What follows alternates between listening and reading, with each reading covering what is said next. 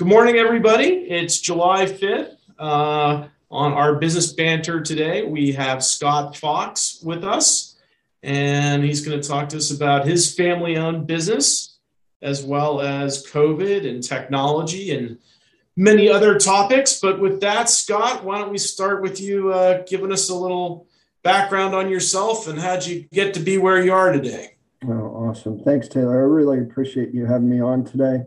Um, you know, I get I get a little excited sometimes about being able to talk about our business. You know, quite proud of it. Uh, I'm um, I am the CEO of the Orchards, and this uh, the Orchards is a senior healthcare and housing company. Um, it was started back in 1952 by my grandfather. Um, kind of interesting story how it started. He was a very entrepreneurial man, started a ton of businesses. Almost all of them failed miserably. And uh, he built his home to take care of a couple of elderly relatives. And one of his buddies came up and said, Hey, Jim, I got some people I need to have taken care of too. How about I move them in with you and I pay you some money? So that's really how our healthcare business started actually one of the first licensed nursing homes in uh, West Virginia. Our license number is three, and we've been around quite a while. One and two are gone, so we're the oldest continuing operating privately held nursing home in uh, in the state of West Virginia. And it being a family business, you know, for those of you that haven't grown up in family businesses, they usually start the kids working very young. I remember stocking shelves about maybe nine years old. I wasn't able to carry full cases of items, and I'd have to break open the cases and run them up and down steps to the storage rooms and didn't get paid in cash. I got paid in grilled cheese sandwiches and cinnamon rolls by my grandmother that still lived in the, in the house that was originally on the property. But I really had no intentions of going into the family business. I, music was my passion. I was a, a drummer and a piano player, and uh, my dreams were really kind of to head down that path. And I ended up going to West Virginia University on a music scholarship, but I continued to work in the business. By that time, I was, you know, working summers and weekends, you know, doing the bookwork, payroll, a lot of accounting but uh, still my passion was music. I got to WVU and quickly found out I wasn't nearly as good of a musician as I thought I was once I was on an international stage. I did not think I would make it as a music teacher. I'd probably be one of the people on the local news throwing a drumstick at a kid or something. Yeah, that wouldn't have worked out well for me. I know you were just telling me about your daughter a few minutes ago, and your brother, I think he's parted ways with the company. So it's it's all on your shoulders these days. Anyone else in the Fox lineage you might take it over, or is it just you? You know, at the moment, I don't have any children that are passionate about coming into the business. And a long time ago, even before they were of age to make a decision like that, we kind of set some standards of what it would take to enter into the business. And we really think you kind of have to have a really good understanding and knowledge of the business and your training has to kind of align with being an operator here. Unless you're passionate about it, this is not an easy job to do. Senior healthcare is actually pretty challenging, and COVID's made it even more so.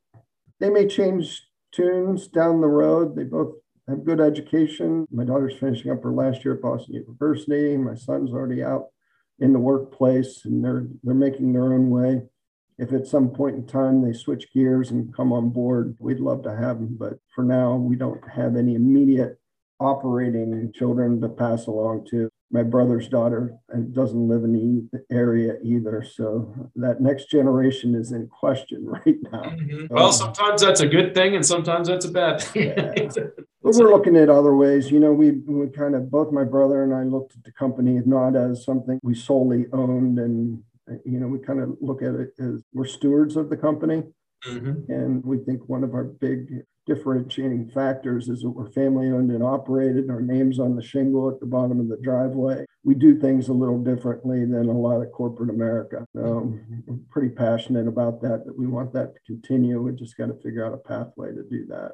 That's great. Well, I know you sort of you brought up COVID a little bit there, but maybe you can spend a few minutes talking about what life was like pre-COVID and what it's like post-COVID. And I know we talked for a few minutes about how you thought this was a big disruptor for the future of healthcare. So, why don't you give us a little overview of your experience in the COVID world?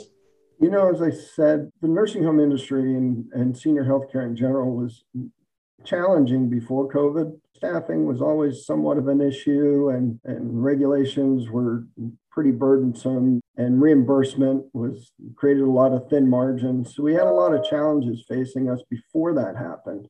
And then when COVID hit, that just was an accelerant on all of those issues. You know, a lot of people left healthcare. They didn't want to take the risk of contracting COVID, taking it home to their loved ones. And, you know, there's a lot of people that was not on board with receiving the vaccine. We have a vaccine mandate in healthcare where it's required for you to work. Uh, we lost a lot of good folks then. So it's been a challenge. And we were already having nurses retire at a rate faster than uh, they were coming out of school. So that was a big challenge. Since COVID hit, the government rightfully so, put some regulations in place to try to help monitor and control the spread of COVID. Our experience with the government, though, is once they put those regulations in place, they stay in place long after the reason that uh, they put it in place has gone away. Our burden has expanded. We are now the number one regulated profession in the United States by a wide margin.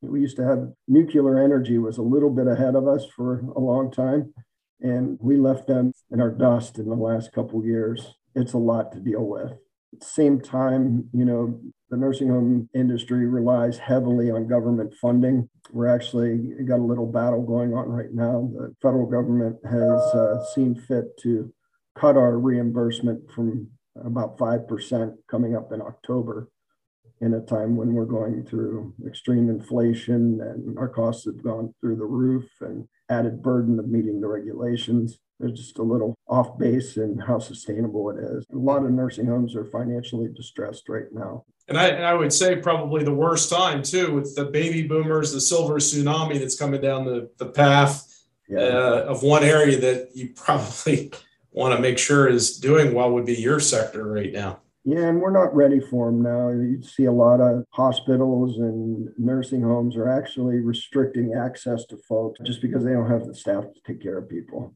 It's going to be a real problem. Access is going to be a problem for a lot of folks.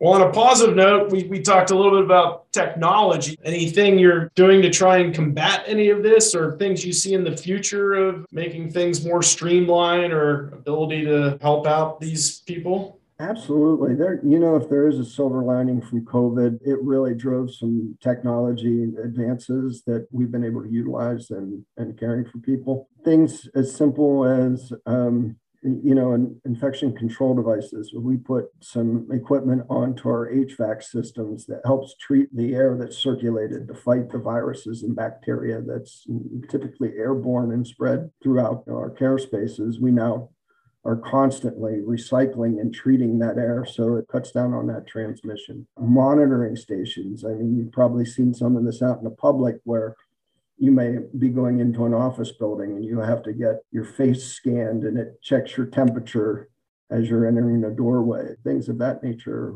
You know, really, their application in healthcare really exploded over the last couple of years. It wasn't very common until COVID hit. We have software and device improvements. Nurses now have the ability to monitor somebody's vitals in ways they didn't before. That's not as invasive or restrictive on the patient, and doesn't require them to go in and take all these vitals individually. They don't have to take the time to document it. It's already transferred to the to the medical records, flags if there's something that needs to be addressed. It brings it to somebody's attention quickly. And the things I see my, my daughter in school to become a biomedical engineer. And her internships, she's working on some developmental devices that just absolutely blow my mind. We have those capabilities just right around the corner.